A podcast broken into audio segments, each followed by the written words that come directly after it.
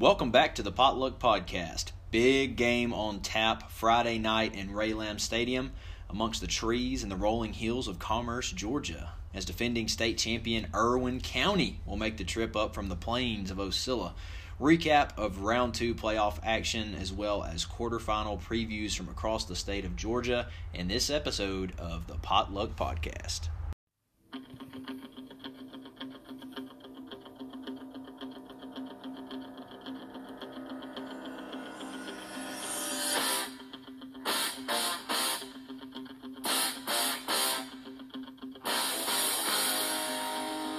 You're listening to the Potluck Podcast, the official, unofficial podcast of Commerce football.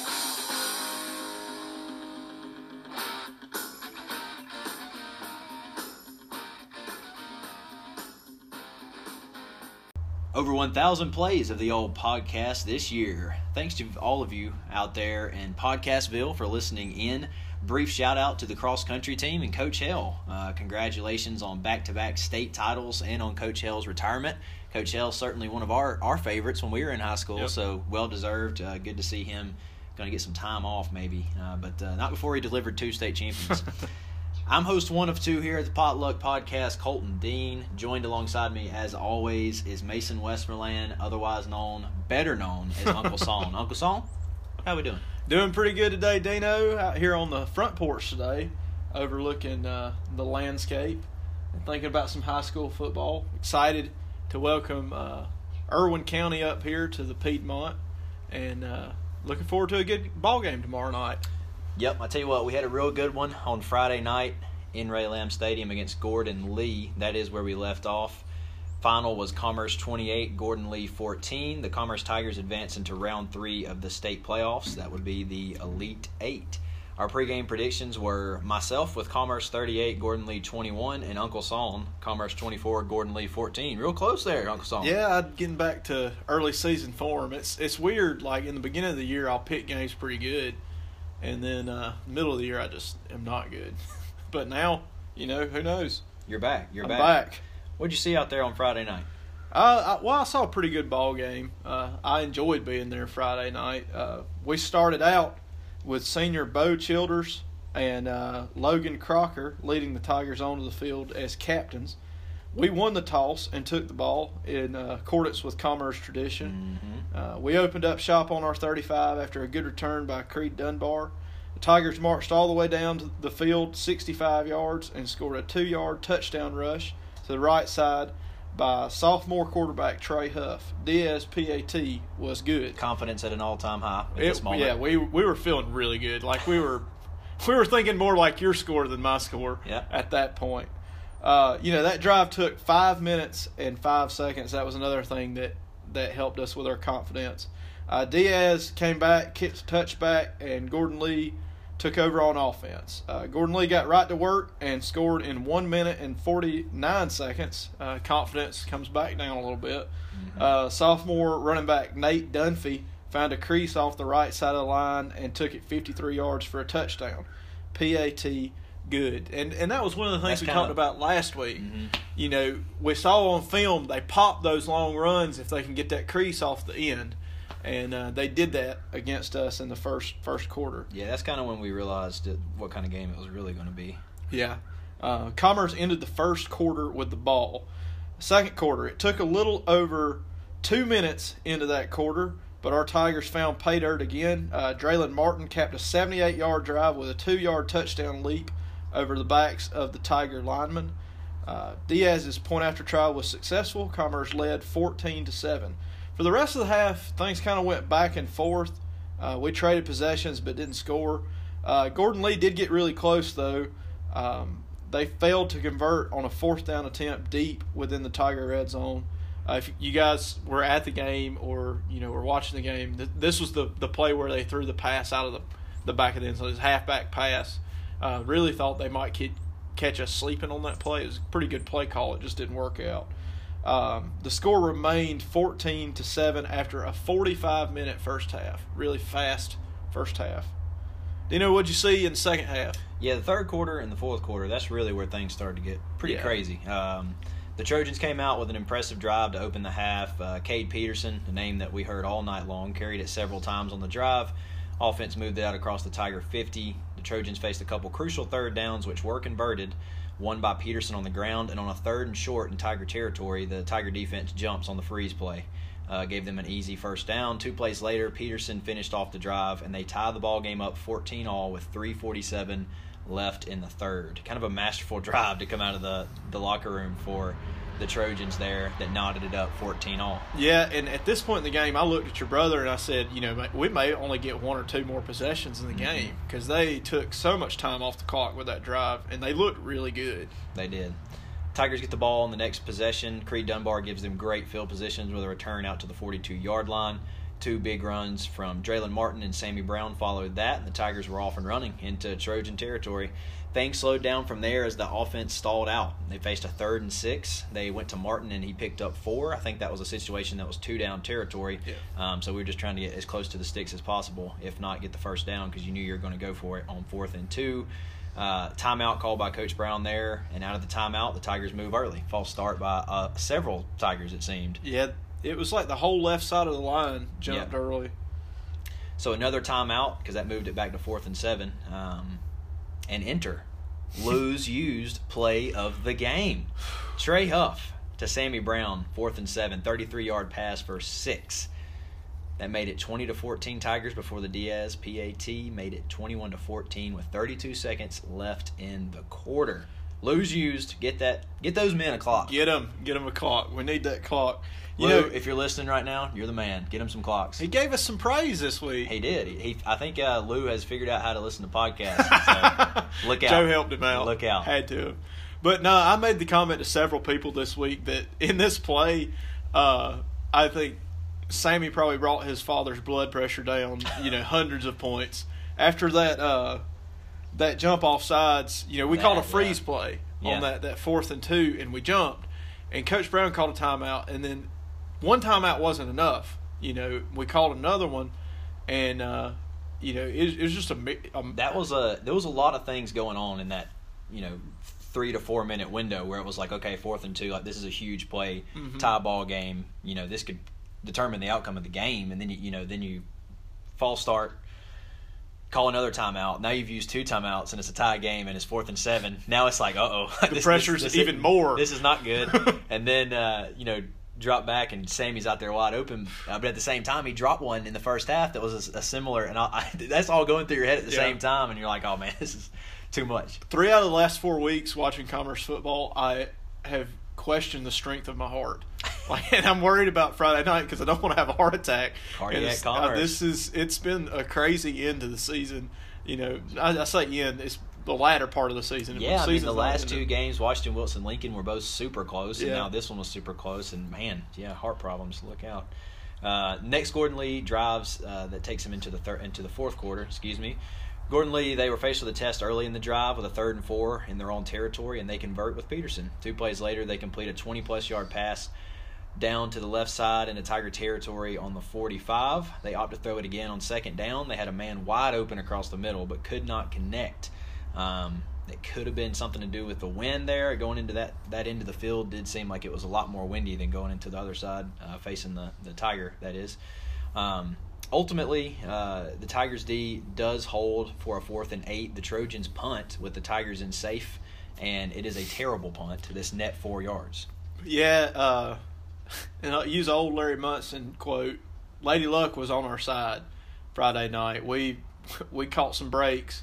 Gordon Lee did not catch some breaks, and this was one of those times where they just – I mean, how does that happen? A 4-yard punt in that critical moment.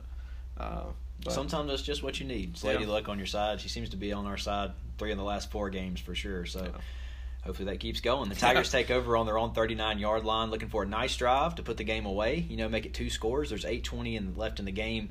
Kind of looked at you and said, you know, just one of those long, nice long drives. Grinding. Make them burn their timeouts and just, you know, grind them out. Sammy Brown went for a long run right off the bat on down the right sideline. That is all negated by a personal foul on the Tigers of face mask, hands to the face. Yeah. I'm not really quite clear what I watched the play back a few times, and I don't know. I never saw it. So it would have been hard to see from our vantage point, but I watched the referees interact with Coach Brown, and he wasn't too upset. Yeah, he wasn't. So it probably happened. It did end up costing the Tigers roughly 35 yards, so they're way back behind the sticks on second down. Sammy does get 14 or so yards back on the next play. That still brings up a third and long. Huff looks for Frades on third and long, but they cannot connect on a deep ball. It was there, and that leads to a punt. Now, this is where – see, this could be a split lose-use play of the game. It really could. Because this play was unbelievable. This is the best play from a punter I've seen on any level of football this year, given the situation. High snap, sails over Bo Childers' head, and is on the loose. It's rolling around down on the 15 of the Tigers. Trojans closing in, and Childers somehow, the presence of mind, corrals the ball, takes a step forward, and punts it away. Amidst the chaos, there was probably three or four white shirts right on him. Just calmly grabbed the ball, took a couple steps forward, and booted it. And not only did he get it off, completely flips the field, finally rolls dead on the Trojan 23. That was a wild play. We talked about it because after it happened, it didn't even feel like it happened. It was just unreal. It was unbelievable. And you were like, how did he get away from all those guys? And we talked about it as Colton's mail gets delivered. We're out here in the middle of the day today. But, yeah, we talked about it. It was like, how in the world did he get that kick off? Because there were you were right, there were a lot of Trojans around him. There was at least three. There may have been four. But I think they were afraid of roughing the punter. And they did. And when he stepped up, they had outran it a little bit. Like, they had almost outran with his plan in mind, to step up and kick the ball. It's almost like they thought he was going to run. So they, had him on the flanks. And, they had him contained. It was a confusing situation. Yeah. Especially for given the situation with the quarter and you're down and you just, you don't want to make a mistake. But at the same time, you're trying to just get the ball, just a weird situation. But Bo Childers definitely saved the day there. The Gordon Lee drive goes nowhere this time. It felt like that was a momentum shift that they just couldn't recover from. The Tiger D stepped up in a huge way on fourth down. Trey Huff, I believe, was the one that came up out of his safety position and stopped him on 4th and 3. I couldn't really tell on the film. It could have been – might have been Holbrook, could have been – I can't remember who it was. But either way, the D stepped up big. And got ultimately they turned the ball over on downs. Tigers take over with a little over 5 minutes left in the game. 2 runs with Martin leaves them looking at 3rd and 1. The drama was not over, so they go with Elijah Burns, who has the first down, but is hit fairly hard. The ball's jarred loose, and it's rolling, luckily, backwards. That way the Tigers can jump back on it, but now they're facing a 4th and 3. So it's still a one-score game. You're facing 4th and 3 from the 26-yard line and could potentially give the ball back to the Trojans with plenty of time on the clock to tie. Sammy Brown gets the call and gets the Tiger first down. Him and the blockers get it done there. Sammy later closes the drive with a touchdown from 11 yards out. The Diaz PAT is good. Final, Tigers 28, Trojans 14. And before we get into the stats review, I do want to issue a huge shout-out to Gordon Lee. Seemed like they brought half the town of Chickamauga down, and just a huge crowd. Cade Peterson, also one of the best players in the history of their program, was a heck of a player. Just a really well-coached team. They were hard to beat. So hats off to them on a great season and for bringing down probably more fans than Commerce had, to be honest with you. I don't know about that. I want to call our fans out. There was a lot of empty bleachers, and that's not something that you should see in round 2 of the state playoffs. Right. And I don't think it'll be this way Friday night or that way. I think the rain kind of scared folks off. Listen, if you're scared of rain, are you a witch? I ain't. What you scared of rain for? Get them out. Yeah, I agree. I want to call them out. I agree. If you weren't there and you were within driving distance, I agree. You're a witch.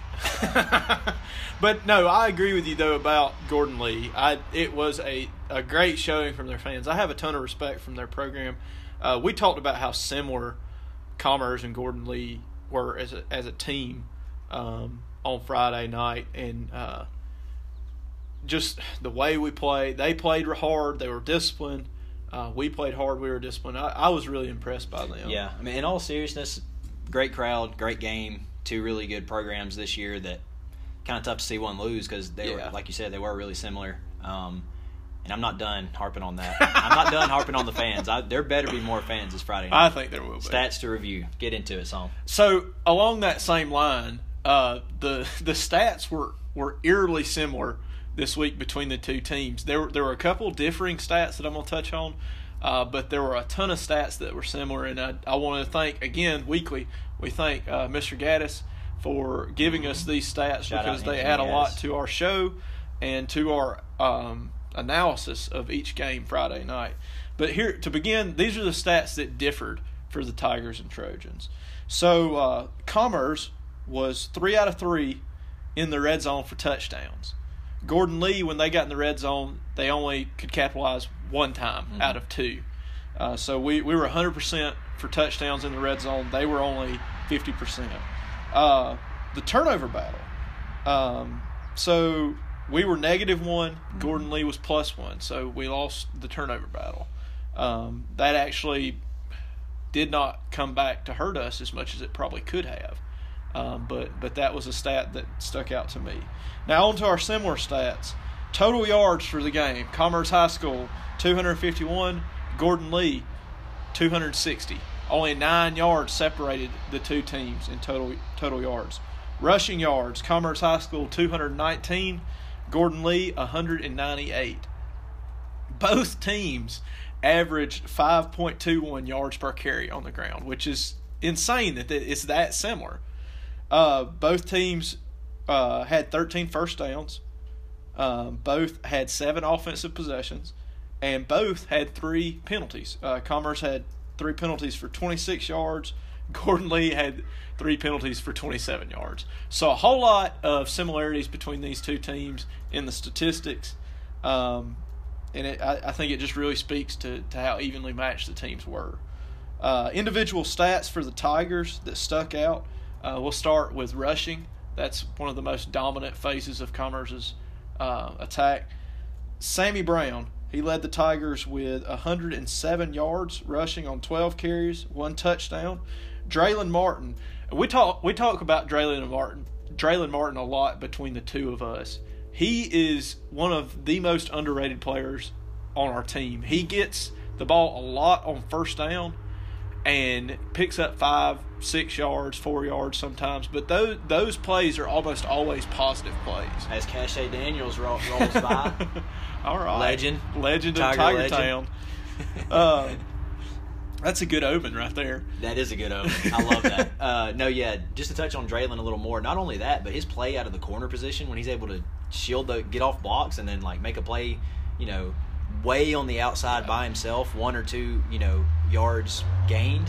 That's some of the plays that he makes out there are super impressive. He's really strong. He's really fast. He defeats a lot of wide receivers' blocks, which is necessary. Yep. And he's good at coverage.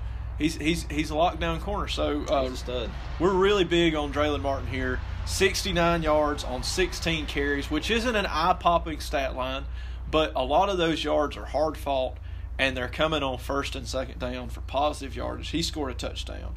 Trey Huff picked up 24 yards from his quarterback position on 9 carries with 1 touchdown. And Sherman added a couple nice runs for 22 yards. Passing, I wanted to touch on passing because we did score a touchdown. Trey Huff connected with Sammy Brown for 1 reception of 32 yards and a score. Special teams had a big impact on the game on Friday night, kind of as we talked about. Creed Dunbar has done well this season overall as a return man. He helped a lot Friday night. He got them, you know, across the 30 and across the 40 a couple of times. Starting field position, I wish that I had kept stats on starting field position this year. That's been a huge advantage all year for us. It's helped our offense incredibly, and the defense, because we can pin them back with the touchbacks, and then we can help our offense with the returns. But Creed had 3 returns for 49 yards in all, which is a pretty good stat line. Diaz, kicking the ball, was 4 out of 4 on his PATs, and he only had 20% touchbacks. But as Dino was saying, the wind played a major factor in the ball game. When I did the weather report Friday night, the wind wasn't whipping that much, but as that storm system kind of moved out, it picked up. And it made an impact on the touchbacks. To the point where it destroyed Gordon Lee's tent. We watched that on Friday night. It was sweet. They took the tent cover off. It was just the shell at the end of the game. Yeah. We got going to touch on Childers again with his great punt on the stat line. It doesn't look like a great punt. It only netted for 39 yards, but from way back where he was on the 15, it was a whole lot longer than that. It was like an 80-yard kick almost. Yeah, I mean, foot under the field. Complete duress. But came on the line. I did want to kind of introduce a new award. We've been giving lose used almost all season, but we don't shout out. A lot of linemen don't get used. The hog lose used. Hogs. Here come the hogs. But we wanted to give a new award to the Hogs, and this first inaugural Huck's Hamburgers Lineman of the Week goes to Big Bo Childers, senior lineman, punter, defensive lineman, number 72, has had a great season. One of our favorite players to watch in space and in blocking. We're just really excited about the career that Bo's had and the great plays that he's made and contributions to the Tigers team. And want to celebrate him with this award. Absolutely. And then not to leave anybody off the list, Peyton Freeman, I saw where he graded out 96%. Yes. So this was this may be a split. This may be a split Huck's Hamburger Lineman of the Week because that right side really showed out. They did. And the reason I didn't want to award it to Peyton was because he already got the prestigious Habersham EMC Lineman of the Week from Blitz Sports. So I want to balance it out on that right side and give it to Childers. Understandable. Defensively, we had a lot of big tacklers on defense. Continue to see a lot of names pop up here over the season. The same names, I should say. Gray Holbrook led the Tigers from his linebacking position. 9.5 tackles on Friday night. Trey Huff, strong safety, came in big with 8 tackles. I think Trey plays strong safety, right? Yeah. Creed plays free safety. So 8 tackles from the quarterback, safety. We got a lot of traffic on this road today. It's been unreal. A lot of truck traffic. A ton. On the defensive line, Peyton Freeman led the Tigers with 6 tackles. I think that's the first time Peyton's led the Tigers on the defensive line this season. Hunter Nunn, I wanted to mention him because he had 7 tackles. He's all the time making tackles, just like Holbrook is. And Childers had 4 tackles from his defensive end position. Yeah, out of those, man, Holbrook's really come on strong ever since. I mean, you know, he's been good all year, but that Washington Wilkes, that's when you first, like, when he made the biggest impact was that game, obviously, with the fumble, forcing the fumble in the backfield. And since then, he's made at least 2 or 3 big plays. Yeah, and if you remember, he was injured in the early season. Like, we didn't have him. He wasn't available. And when he came in, the coaches didn't know how much he'd be able to play. But he has. He's been a game changer, like in that Washington Wilkes game. But and also, I wanted to credit Bo Childers. I'm just giving a whole lot of credit to Bo today. Let's just throw credit everywhere. But he had it's due. Where it is due. He had a huge quarterback pressure on third down at some time in the game. I can't remember when it was, but that brought up a fourth down in a very crucial moment. He almost had a sack. But those were the stats that I wanted to touch on, both corporately as a team and individually as players. A great night, all in all, in Ray Lamb Stadium. A good win for the Tigers. The Tigers are still alive. We're still playing, and we have a big one this week that we'll get into later. But let's touch on round 2 results, Week 16. I'll start by saying that Region 8 performed really well again. The 2C, Washington Wilkes, 34-17 over Bowden, which was the Region 6 champions. Dalen Cobb went 7 out of 7 last week with 3 touchdowns, 1 through the air and 2 on the ground. Zacchaeus Jackson rushed for 158 yards and a touchdown, so congrats to the other Tigers in Region 8. Lincoln County, the 3 seed, took out longtime rival Hancock Central, Region 7 champs, 28-6. Tevin Gartrell rushed for 110 yards and 2 touchdowns to propel the Red Devils to the quarterfinals. So Region 8, 3 teams in the quarterfinals. Yeah, and this is a huge point of pride for us. Like, we knew Washington Wilkes and Lincoln County were good teams. We knew Commerce had a great team in the season, but we didn't know how we'd match up on the state level. And right now, on Friday night, tomorrow night, we have a chance as a region to make a huge statement. Mm-hmm. And really, you know, for a long time, Region 2 has been the dominant region in single-A public ball. Yep. But Friday night, we got a say in that. 8A could possibly change that conversation. Could be. Before we get into all those conversations that we definitely will have, single A private, local results. Athens Academy falls to Fellowship Christian 49-14. George Walton wins a close one against Christian Heritage 28-25. Prince Avenue convincingly over Darlington 42-6. Wesleyan 20-17 over North Cobb Christian. A little stat from that game, the last second field goal won it for Wesleyan from Brooks Sturgeon. He's also the punter and had two punts downed inside the 5-yard line. So, wow. Huge special teams play from Wesleyan in that one. I do not know what happened to Athens Academy. Like, a 49-14 loss in the second round of the playoffs. Right. After seeing the quality of team that they had when they played us, I don't know what happened to them. I think they kind of gave up once they lost to Prince. Checked out. They kind of checked out a little bit. You don't necessarily know for sure what they have. Again, we're living in a world full of COVID, who knows what happened. So we don't know for sure that everyone played, but the talent they had, what we saw that night in September or October, whenever that was a top 5 team in the state is what we saw that night. Now, it doesn't look like that team came to play on Friday night. Nothing against Fellowship Christian. We'll talk about them later and kind of the season they're having. But double-A ball locally, Fannin County wins again. 21-14 over Heard County. Fannin County reaches 10 wins in the quarterfinals for the first time in 25 years. Also locally is Rabun County, 35-0 over Model. Yeah. Don't correct me, son. It's Model. You tried to get me on Modell. You tried to get me on Modal. But guess what? It's Model. Names are so hard in the state of Georgia. You got Adale, but you got Model. I mean, what's going on there, guys? But no, big shout out to Fannin County. I'm proud of those guys. Mm-hmm. That's big for them. Heard County was a good team. Sure. Yeah, they were for sure. We'll talk some more Fannin County later in the episode. AAA ball, local teams. North Hall falls to GAC 33-0. Oconee County hammers Dawson County 42-7. In 4A locally, you had Flowery Branch shut out by Marist 24-0. Jefferson continues the winning ways over Hatefield Charter 35-0. North Oconee falls big to Cedartown, 56-0. In 5A, locally, the game that we covered last week and kind of kept our eye on Friday night from the stands was Calhoun and Clark Central. It was a big game down in Athens. Calhoun comes away winners, 33-14. 6A locally, Buford advances with a 42-7 win over Cambridge. In 7A, that's pretty much it. No really real local teams are still remain, but we will talk about those matchups in the Elite Eight that are coming up as well.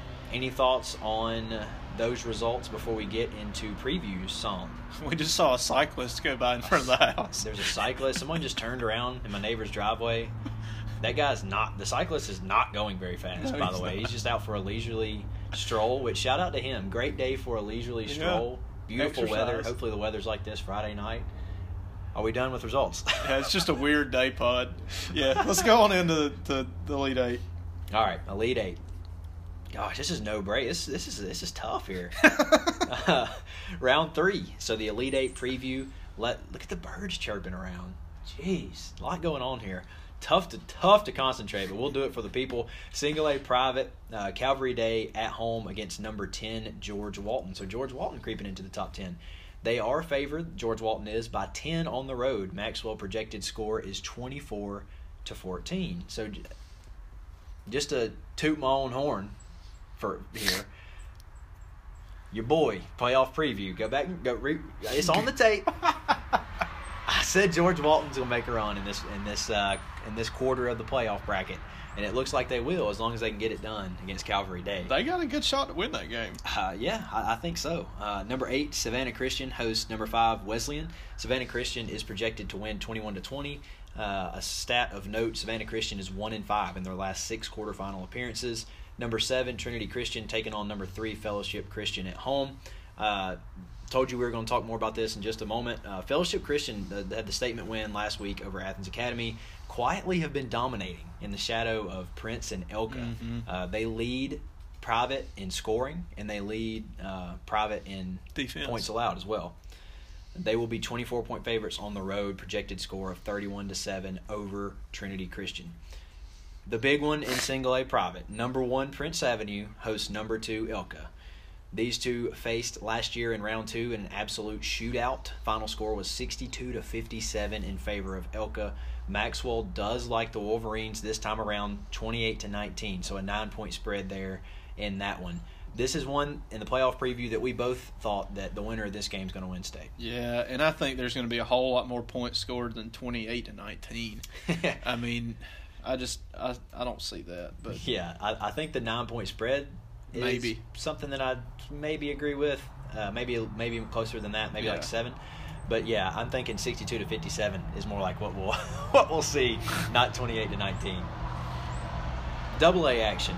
Number 8, Callaway hosts number 3, Thomasville. Thomasville is favored by 4 on the road. Number 5, Jefferson County hosts Bremen. Bremen, one of the only teams in Northwest Georgia still kind of duking it out, at least in the ones that Commerce is familiar with. Jefferson County favored by 5, 24-19 is the projected score there. Number 7, Fannin County is set to host number 1, Fitzgerald. So back to Fannin County, they're 0-4 all-time against ranked teams. Fitzgerald, 15 points favorites up in the mountains of Blue Ridge. So again, Fannin County having one of those big, huge years that's super rare for their program, but unfortunately, number 1, Fitzgerald's coming up to the mountains. I'd like to see this game, at least for the first half, just to see how it looks. Like, what does Fitzgerald look like in uniform playing Fannin County? Like, that's a big difference in like, cultures and in teams. Like, I this is a really intriguing game to me, I guess is what I'm trying to say. And I think Fitzgerald's going to win it convincingly. But it's Diesel Day. It's Diesel Day. It is. We got diesels going by left and right. Look fast, at too. Look at they might be racing. They might be. It's a gas burner. But, yeah, I think this is going to be an interesting game. Like I said, I think Fitzgerald will roll. Number 2, Raven County hosting Bleckley County. Bleckley County is the only 4 seed alive across all classifications.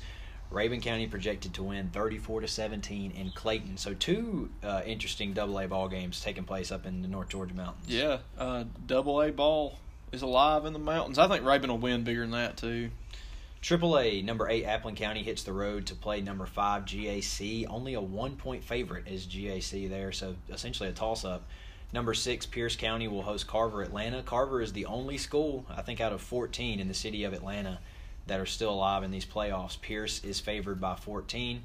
Number 4, Crisp County at home against number 1, Cedar Grove. Cedar Grove defeated Rockmart 30-27 in overtime last week. This is a rematch of the 2019 state championship, which was won by Cedar Grove. Mm-hmm. Cedar Grove is favored by 9 in that one. Rounding out AAA, number 2, Oconee County will host number 3, Peach County. Neither team has allowed more than 16 points all season long. Oconee County is favored by 6. Peach County may get Oconee County, and nobody has really come at them in AAA so far this year. So that'll be an interesting game. Yeah, I kind of like the 6 points there in Peach County in that one. Yeah. Quad A, so all region champs are still alive. All 1 seeds have made it to the quarterfinals, which is the only classification that can say that. Number 4, Benedictine hosting Riverdale. Benedictine favored by 15 over Riverdale. Cedartown, number 7, they're at home against number 6, Bainbridge. This is the Kirby versus Chubb show here. Bainbridge favored by 3 over Cedartown on the road. What do you think the odds are that Kirby and Chubb have a bet going? Well, they have a bet going, definitely. No doubt. Are they going to watch the game together at that stadium? Well, I don't know. What's going on? I don't even know what's going on with UGA football right now. I don't either. They've canceled so many. Are they playing this weekend? Are they going to play another game this season? I don't know. This is just they shouldn't. They should just say, you know what, we're kind of done here. Yeah. There's nothing to play for. Yeah. But no, yeah, the Kirby and Chubb game. So I'm sure maybe they've got the text thread going, just definitely talking trash to one another. Number 8, Perry will host number 1, Marist. Marist is favored by 26. Number 2, Jefferson at Memorial Stadium taking on number 3, Carver Columbus. Jefferson's favored by 31. Holy smokes! So that score is projected at 31-0.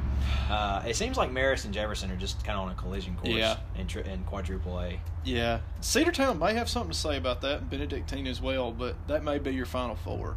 Or Bainbridge. Bainbridge could, on the road. They could come up. 5A, number 3, Ware County hosts number 4, Cartersville. This is the longest trip in the state, if you think about it. Northwest, Cartersville's way up there, and Waycross is way down there. First meeting for these two teams, Ware County is favored by 4. Blessed Trinity's number one. They're hosting number two, Warner Robins. This is the other number one versus number two this week. We talked about Prince and Elka. This is the other one. Warner Robins is favored by 4. That'll be a great game. Number 10, Jones County at home versus Eastside. Jones County is favored by 7.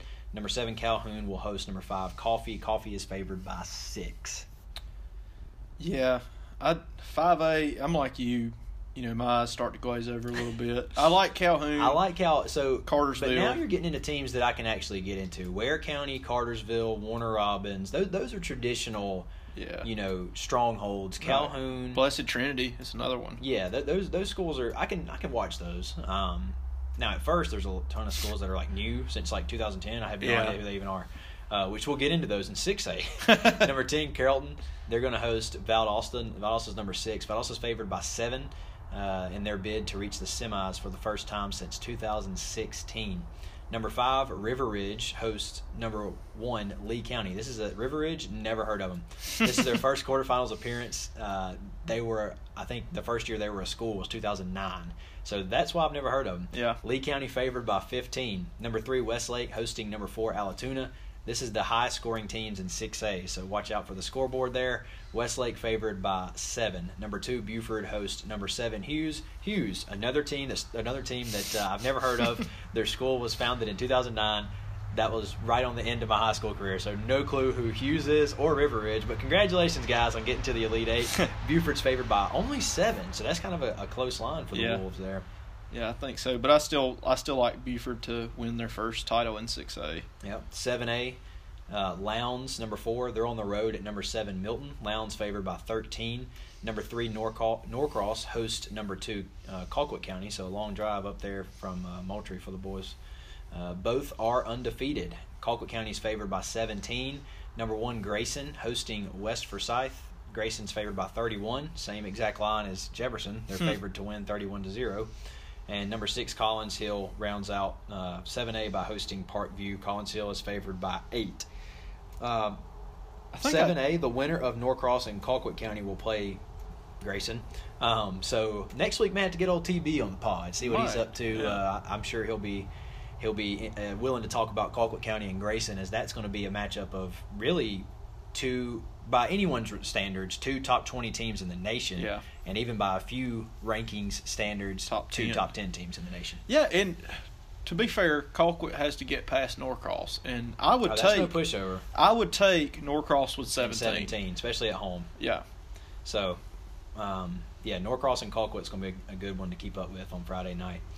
But it's bread and butter time. It's time for single A public. The best classification in all the land. The number 1 Metter Tigers playing host to surprising Warren County. Warren County's had some good results out of Region 7. Metter favored by 28. I'd take Warren County in that one too. I think the Screaming Devils are going to make a little bit of noise before they scream themselves out and get beat by Metter. The Devils are the screaming variety. Lincoln County is at home as a 3 seed in the Elite Eight. Kind of wild. Red Devils will host Clinch County. 2 of the most recognizable schools really across the landscape of the entire high school football, world in the Peach State. This is the 10th meeting between these two schools, all of which have come in the playoffs. Lincoln County does lead the series 5-4 as of now. Clinch is favored by 8. This is going to be a close game. I think it might even be closer than 8. I want to say Lincoln's going to win this game, but I don't know. I mean, Clinch has been so unpredictable, and I think Clinch is really hitting their stride. They are. Like, if I had to say how Clinch was going to play, they're going to play well. But Lincoln at home is Lincoln at home, and I think the Red Devils are going to – I think they're going to shock some people and beat Clinch here. Oh, bold predictions there from Psalm. One thing's for sure, that'll be a packed stadium. I know that Lincolnton's going to bring the crowd out. I know Clinch travels well. That's 2 historic teams playing each other, so that'll be a good one. Brooks County will host the other Tigers, the Blue Tigers from Region 8. Our friends Washington Wilkes. Brooks County's favored by 14. That's a long trip to Washington Wilkes down to Quitman. That could be a game where if Brooks County jumps out early, Washington Wilkes kind of says, we got a long bus ride back home. Don't really want to be here. It was a great year. Nobody expected us to do this. Yeah. Let's punt this ball. We've made our statement. Now, the X factor, though, is if Dalen Cobb and I think it's Zacchaeus Jackson – if they can get going and Washington Wilkes scores first, yeah, look out. I agree. I think this game will be decided in the first half. If Washington Wilkes can get something going and hang in this game, then they'll be motivated to play. We kind of had the conversation that Washington Wilkes is a great team athletically, and they have good coaching. But what we saw against Commerce is they weren't very disciplined, mm-hmm. and that can lend itself to kind of checking out of games. That's kind of a sign of not being mentally tough. And I hate to say that about a team, but I'm pulling for Washington Wilkes. I want them to win this game. But I don't know if they have it in the cards. Yeah, a lot will be decided, I think, in the first half is whether this one's going to be a close one, which I think Washington Wilkes got the talent to beat anybody. Yeah. So if it's close, it's going to be a toss up. I know Brooks County's very strong as well. One team that has beaten Brooks County is coming up to Commerce. Yep. Them Indians. Irwin County Indians. Commerce. Let's talk. Let's talk. You know what? Take over, son. This is your time to shine. Each week, this is son's moment. This is where the electric factory happens. Tell us about Ocilla and Irwin County. All right, so we got the Irwin County Indians. Well, we're off to a hot start, folks. I knew you were going to jinx me. From Region 2A in public, they hail from Ocilla, Georgia. Population 3,414. The overall population of the county is less than 10,000. So there's a high percentage of the population that lives in Ocilla. There's only 9,538 that live in Irwin County as a whole. The county was created in 1818 and was named for Jared Irwin. In history, Irwin County has kind of been famous for a couple of things. One thing is the community of Irwinville was where Jefferson Davis, fugitive president of the Confederate States of America, was captured by some Union soldiers from Michigan and Wisconsin. The kind of the story goes is that he was trying to make his way to the coast to get onto a ship to flee to England so that he could get political asylum. Because he was a fugitive, he was a traitor to the United States of America, and he was trying to get on the Alapaha River, maybe get down to the Savannah, get down to the port, and sneak out of there with his family. And they were stopping in Irwinville to rest, and he went into this hotel and started socializing with folks and kind of just talking to people. And then he went back to his camp, and word got out, And the Union Army went and they captured Jefferson Davis there in Irwin County. It was pretty cool history lesson. And something that I wasn't quite as sure on, like this is well-documented history, but there's a little bit more local history that's on the internet that says that Irwin County was a stronghold for Union sympathizers, which culturally today you wouldn't expect that because Irwin's in a very it's a very deep South type and county. Agricultural. So, that kind of surprised me, and I don't know, I didn't get to verify that history. There's also a huge immigration and customs enforcement prison in Ocilla. That's ICE, the abbreviation. Agriculture is huge in Irwin County. Dino kind of alluded to that. In Ocilla, each year they have the Sweet Potato Festival, which was canceled this year, unfortunately. Yeah, that's a big South Georgia vegetable festival. Got some more statistics, some more history data that was a little bit sketchy. It's from the always reliable citydata.com. Some farm statistics here. The average farm in Irwin County is 396 acres. In recent years, the acreage of corn grown in that county was over 10,000 acres, and the acreage of cotton grown in that county was over 30,000 acres. So this, like Dino said, this is a very agricultural county. They also made history for another reason, a podcast that's called Up and Vanish. And I never listened to this podcast, but it got pretty popular. It's kind of a crime podcast. And Dino, I think you listened to it, right? I did. Can you tell us a little bit about Up and Vanished? Yeah, it's a story of Tara Grinstead, and I think if you're, I know we have some listeners that are in their age range that would remember this case. It was, that took place in Ocilla, of course, and it was a huge like national story for several years, and it was a cold case. And this guy Payne Lindsay basically did like an investigative documentary podcast type deal that really got the case like back heated up, and they ended up at the end of the podcast, someone was arrested, and I don't know if he's been tried or not yet, but it's been this crazy saga since that podcast started. It's really good pod, and yeah, so that was national news out of Ocilla, and if you probably ask somebody, you know, in the middle of LA or something, yeah, if they, what is that, you know, probably wouldn't know otherwise other than that the murder case. Right. And you know, the woman was kind of hidden, right? Her remains were hidden. Yeah, it was a really kind of, I think it was pretty brutal murder, and yeah, remains hidden, and there were some involvements of like politicians' sons and stuff, yeah, and it got real sketchy, and it's like one of those South Georgia things where you like people don't talk about it. Yeah. And it was like, like there's some weird stuff going on. So yeah, definitely an interesting story if you want to read more about that. Yeah, thinking about Irwin County though, and it being a really rural county, agricultural county, there's a lot of places to hide someone if you were going to murder someone. But getting on from that, really weird, morbid. We took a weird type turn there. Hard left. Let's get back to Irwin County, so. So the zip code down there in Ocilla. The mailman hitting us with the zip. The zip code is 31774 down there in that South Georgia area of 317. If you said 31771? 74. Oh, I was about to say it was like almost another kind of Chickamauga deal, yeah, where it was like 30303 or whatever. Yeah, it would have been like parallel. How about that? But not. Okay. Unfortunate. Talking about football here, Irwin County started their football program in 1952. They've been playing consecutively since then, 69 seasons to the 2020 season. They have a successful program. 458 wins to 290 losses, 17 ties, a 61% winning percentage. As mentioned before, they play in Region 2 in Class A Public. They have 15 region titles, their last coming this season. 2 state titles. Their first state title coming in 1975, 39-13 win over Jefferson, which is fun to say.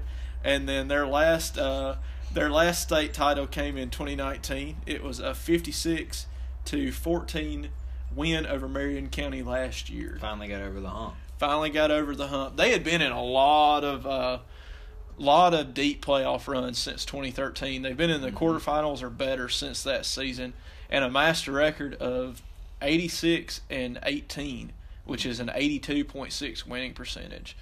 They played in a lot of state title games. Five state title games in those years since 2013.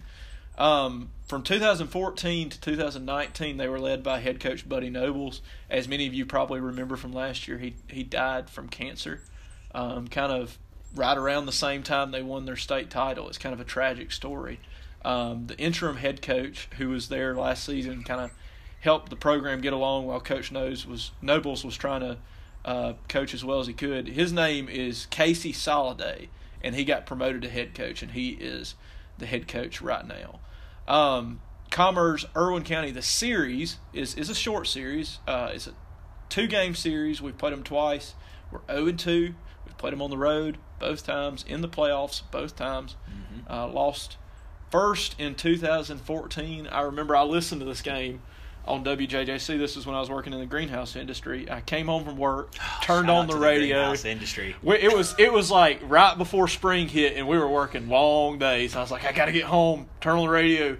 I turned it on, and the Tigers played really well in the first half. We were up at halftime, and I was like, are we going to the final? Or are we going to state? Are we going to state? And second half, Irwin County came and shut that idea down. They were ranked 6th. In that contest, beat us 28-7, and then in 2018 they beat us in the quarterfinals 26-23. Irwin was ranked first at the time, and that was a game that our potluck boy Colton Dean was at, the 2018 Irwin County game, one that some Tiger players will certainly remember. Yeah, I was there. I went down, cold, rainy night. down there in Ocilla. Went down with a film crew, actually, so I had like some sideline pass, capital J journalism on display. That was kind of when I was an Army of One. I was just doing it on my own personal Twitter account, tweeting out the threads for the people. You had a great thread hashtag, too. It was a Thrilla in Ocilla that year. Thrilla in Ocilla, yep. And it was. It definitely was that.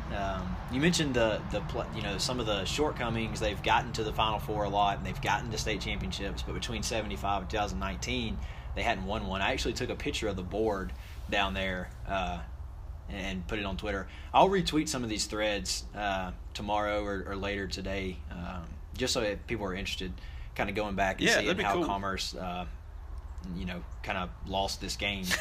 Or Irwin won it. I mean, either way, close game, somebody had to lose. But kind of, at halftime, Commerce was up 14-7, and it really could have been 14-0. Irwin scored late to end the first half. There was no blood in the third quarter. Commerce stopped him out of the gates, and then Commerce drove the ball all the way down to the 12-yard line to start the fourth. Kind of knocking on the door down there. The Tigers got stopped on third down. Air Diaz, our guy, redeemed his. He missed one in the first quarter, but he redeemed that. Commerce went up 17-7 to start the fourth. So at this point, things were looking really good. Irwin did answer. They drove down and scored. They converted on a 4th and 5. They missed the PAT, so it was Commerce 17, Irwin County 13 with 7 minutes left. The first play from scrimmage on the Commerce drive, that next drive, Roach found a big hole, but the ball did slip out of his hands. Irwin County scooped it up and returned it deep into Tiger territory. I think the next play, DJ Lundy, which was their running back then, great player, played linebacker as well. He cashed in. Irwin went for two, and they were denied. That made it Commerce 17, Irwin 19.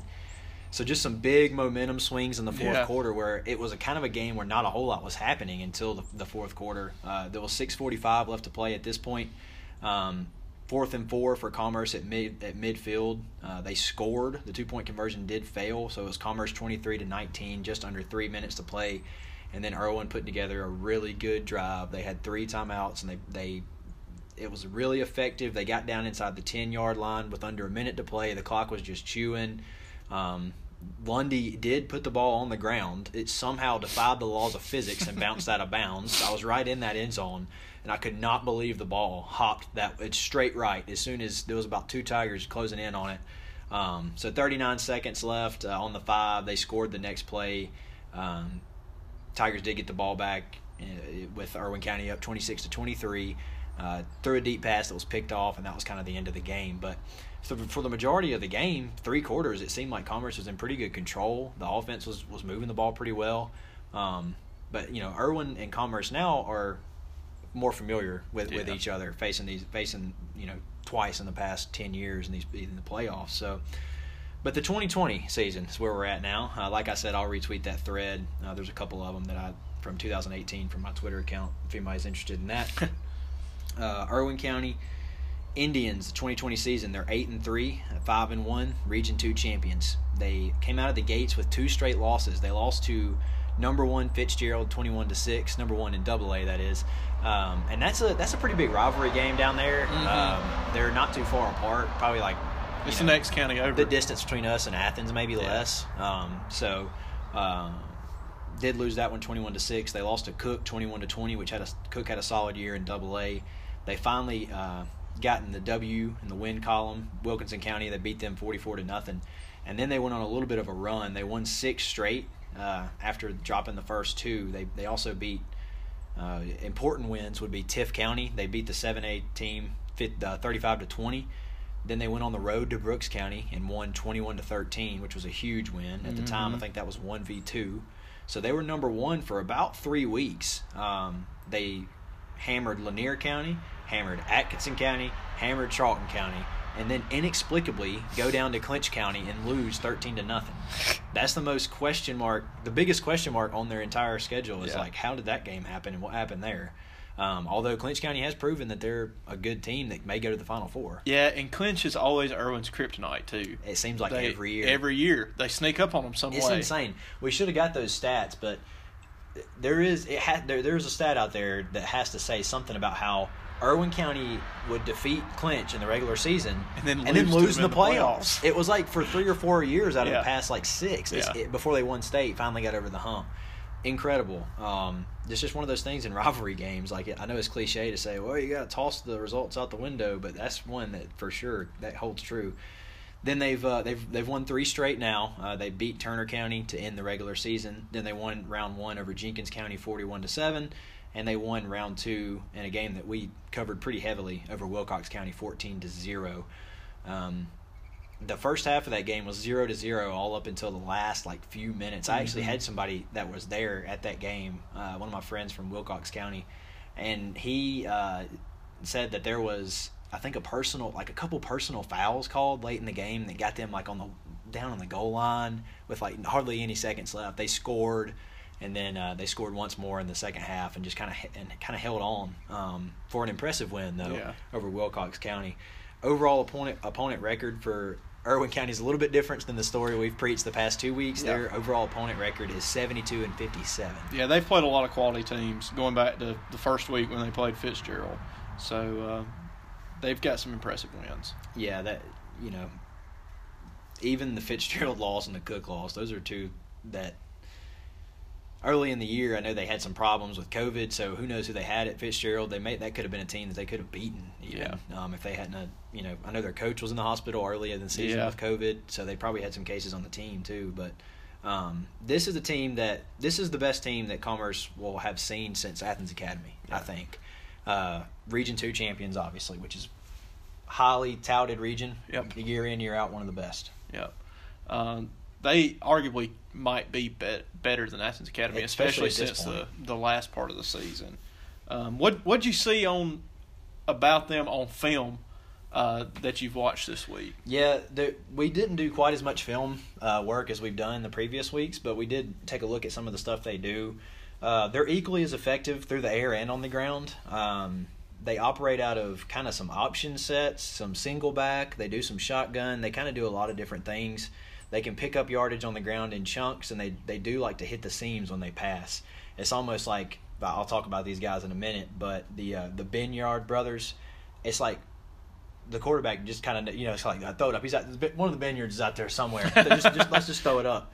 But they hit it a lot, and they're effective with it. On defense, there isn't hardly any film out there on their defense that's available just kind of to the general public. Mostly just highlights packages and stuff that we've reviewed. But several of their key players do play both ways, including the Benyards and Cam Ward, who's a big player we'll talk about. I'm not sure if it's Benyard or Benyard. I heard it pronounced on a news clipping as Benyard, but the other guy in the studio was pronouncing it Benyard. But we'll just call them Gabe and Garland. How about that? They're twins. That'll work. But just to touch on special teams before we get out of film review, Evan Ross is the kicker. He's 34 of 40 on the year on PATs, but he has missed 2 field goals. Should we jump right into the key players? Let's go. So it's funny, the parallels here. Their quarterback's number 10. He's a sophomore. His name's Cody Soliday. Coach's son. The coach's son. Kind of like we played last week against Gordon Lee, and kind of like Trey Huff. Yep. So it's pretty funny. He does have just under 1,500 yards through the air this year, 18 touchdowns to 6 interceptions, and he's only lost 1 fumble all year. Sounds like a really responsible player. Yeah, he leads that offense pretty well, even as a sophomore. Getting into the 3 guys that have really impressed this year, that's senior Cam Ward. He's a running back, fullback, middle linebacker, 500-pound squat, 315 clean. He runs a 4.5 40. Leading rusher, he's got just under 800 yards, 7.9 yards per carry, 14 touchdowns. Reminds me a lot of Zacchaeus Jackson that we played from Washington Wilkes. Okay. He's a strong runner. He's tough to bring down. He's going to make an impact on both sides of the ball. And then the twins, the Benyard brothers, Gabe and Garland. Talk about Gabe first. He has 392 yards rushing, 4 touchdowns on the year, 634 yards receiving with 6 touchdowns through the air. He also has 4 interceptions and at least 2 he's returned for touchdowns on the INT side, defensive side. He plays running back some, he plays wide receiver some in the slot, and he plays corner. So kind of a utility tool out there. Yeah, if my mind serves correct, he was the player that jumped a route in the Tift County game and took it back for a touchdown. Mm-hmm. Is that right? Yeah. His brother, twin brother, number 7, Garland. Number 12 is Gabe. Number 7's Garland. So Garland is kind of the same thing. He's kind of a utility player. He plays running back, plays wide receiver, plays a little bit outside linebacker, kind of like a spy sometimes. He has 236 yards rushing with 1 touchdown on the year, 198 yards through the air with 2 touchdowns receiving. And an interesting story about Garland, insane. He was actually accidentally shot in the chest in 2019. During the 2019 football season. It caused him to miss the rest of the season, but thankfully has made a full recovery from that incident and is back on the field playing ball less than a year after that he was shot in the chest. With a firearm. Yes. With a bullet. We're talking about a bullet. This kid took a bullet in the chest. And now he's playing again. It was kind of unclear whether they drove to the hospital, but either way, he got to a hospital in Macon ultimately and started doing some rehab, and he's back. Which a lot of his family members were on that news kind of clipping and just saying how lucky they were that that it wasn't a lot worse. That, yeah. So incredible story there for Garland. Another 2 players to mention is number 2 senior Derek Thomas. He plays running back, 345 yards on the year with 4 touchdowns. Also a familiar name for Commerce Tiger fans. Number 22 is sophomore DeMarcus Lundy, who plays running back. He doesn't give a whole lot of playing time, but if you were there 2 years ago, his brother DJ Lundy was running back, which we mentioned earlier. Let's get right into the matchups. So number 1 is, can Commerce move the ball and put drives together? It's a similar thing that we had as number 1 last week, but a couple of stats to throw at the listeners about Irwin County. They allowed negative 22 rushing yards last week against Wilcox County, which we've covered as a good team and does have a good running back. They're only allowing 10.9 points per game to opponents this year, which is 4th best in Class A. Yeah, and this is a matchup for Commerce that we've done better with as the course of the season has gone on. Against Washington Wilkes, against Lincoln County, against Gordon Lee, physical defenses, we've been able to get some movement and generate some positive yardage on offense. The converse evidence to that assertion is back. When we played Athens Academy, we couldn't do that. And we were limited to only like 67 yards total offense. So we've got to be able to put together some drives, get some scores. Number 2, can we eliminate Irwin's explosive plays? So runs over 15 yards and passes over 20 yards. That's what defines an explosive play here. Can we force them to put long drives together? What I've seen on film for Irwin County is they do hit those seams really well with the Benyard brothers. Cam Ward is a great running back that finds a way to get 10 to 20 yards, so he really can get real big chunks of yardages. We got to defend those seam routes, get the Benyard brothers down on the ground, or maybe just don't let them catch the ball at all. It's probably the best strategy. Yeah. And also get Cam on the ground in kind of 1 to 5 yard range instead of letting him get going 5 to 10 yards because he's tough to bring down. Yeah, and we've done a good job at limiting explosive plays, runs over 15 yards. We've done an excellent job this year. Passes over 20 yards. We've only allowed 9 of them on the season, and I think Commerce has had 73. Those stats courtesy of Anthony Gaddis. Yeah, unbelievable stats there. Number 3 is kind of the thing that we've talked about since we started doing matchup segments in the playoffs. I think is kind of when we started this, or maybe against Washington Wilkes, but it's the same thing. I mean, it's going to be your self-inflicted mistakes and the X factor, which is special teams, penalties and turnovers, and special teams. Yeah, and I think we can limit our penalties. We have to be disciplined. We can't jump off sides on 4th and 2. Turnover wise, that's going to be a battle every night, every Friday night it is. Can we force some fumbles? Can we put some pressure on that QB so he throws a poor ball and we can get an interception? I think we can win the special teams battle. I think we have some of the best special teams in the state. Said it all year, and it can really be a positive for us. It definitely could.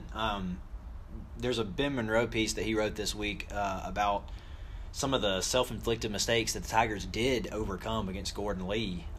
We mentioned, Lady Luck seems like it's been on our side a little bit in a few games this year, but will that be the case against Irwin County? I mean, no offense to Gordon Lee, but if we have a lot of those same mistakes against Irwin County, we may be having a little bit of a more somber podcast next week. Yeah, we have to play our best game against Irwin. We need to be clean, and I think we can do that. I think so, too. That gets us right into predictions. Commerce will be a home underdog as Irwin County is favored by 6. So the projected score from Maxwell is Irwin 21, Commerce 15. Uncle Saul, let's get you on the record. So we talked about this yesterday, and I gave you my score. It was 24-20. I'm gonna stick to that pretty well. I'm only gonna change that. I think Irwin County doesn't miss a PAT. I think the Tigers win 24-21, and we get a semifinal berth. I'm going to say Commerce wins a tight one. I like Commerce 21-20, late touchdown. Air Diaz wins it for the Tigers. Oh, man. That'd be awesome. That would be so great. I think, like we mentioned, both of our predictions hinge on Commerce playing probably the best game that they've played all year. We'll see. We'll see what happens. We got great matchups across the state on tap for Friday night. We're looking forward to the Tigers of Commerce taking on the Indians of Irwin County. I'll harp on it again. If you're able, get to Ray Lamb Stadium and cheer on the Tigers. Big, loud crowds certainly make a difference in a tight game. Yes, they do. If you're outside traveling distance and can't make it, give us a follow on Twitter at Potluck Football, and we will keep you up to date live and in color. Potluck Pick'em will be up by the time you are hearing this. Get your picks in on Twitter. Also on the playoff poll that we started, the Single A Public Playoff Poll, Mike Dunbar leads the way currently with 56 points, followed closely by Derek Wiley with 52 points. So those two have full control at this point. Mike has the Tigers of Commerce winning it all. Derek has the Tigers of Metter winning it all. Just an update. Dublin hurt a lot of people last week. A lot of people had Dublin, defending AA champs, kind of winning Single A, including myself. But I did have Commerce in the Final Four. But, so it'll depend on kind of who kind of comes out on top the rest of the way. But just shout out to those two guys, Mike and Derek. And I think Derek is one of our out-of-state listeners. I think he's out still in Oregon maybe. But shout out to Kevin and Derek, both Commerce grads listening to the program. So that's where we're at in the playoff pool. That's all we have. Anything to touch up on before we leave the people and get ready for Friday night in Ray Lamb Stadium? Looking forward to it. It's going to be a great night. We'll see y'all there. Go Tigers.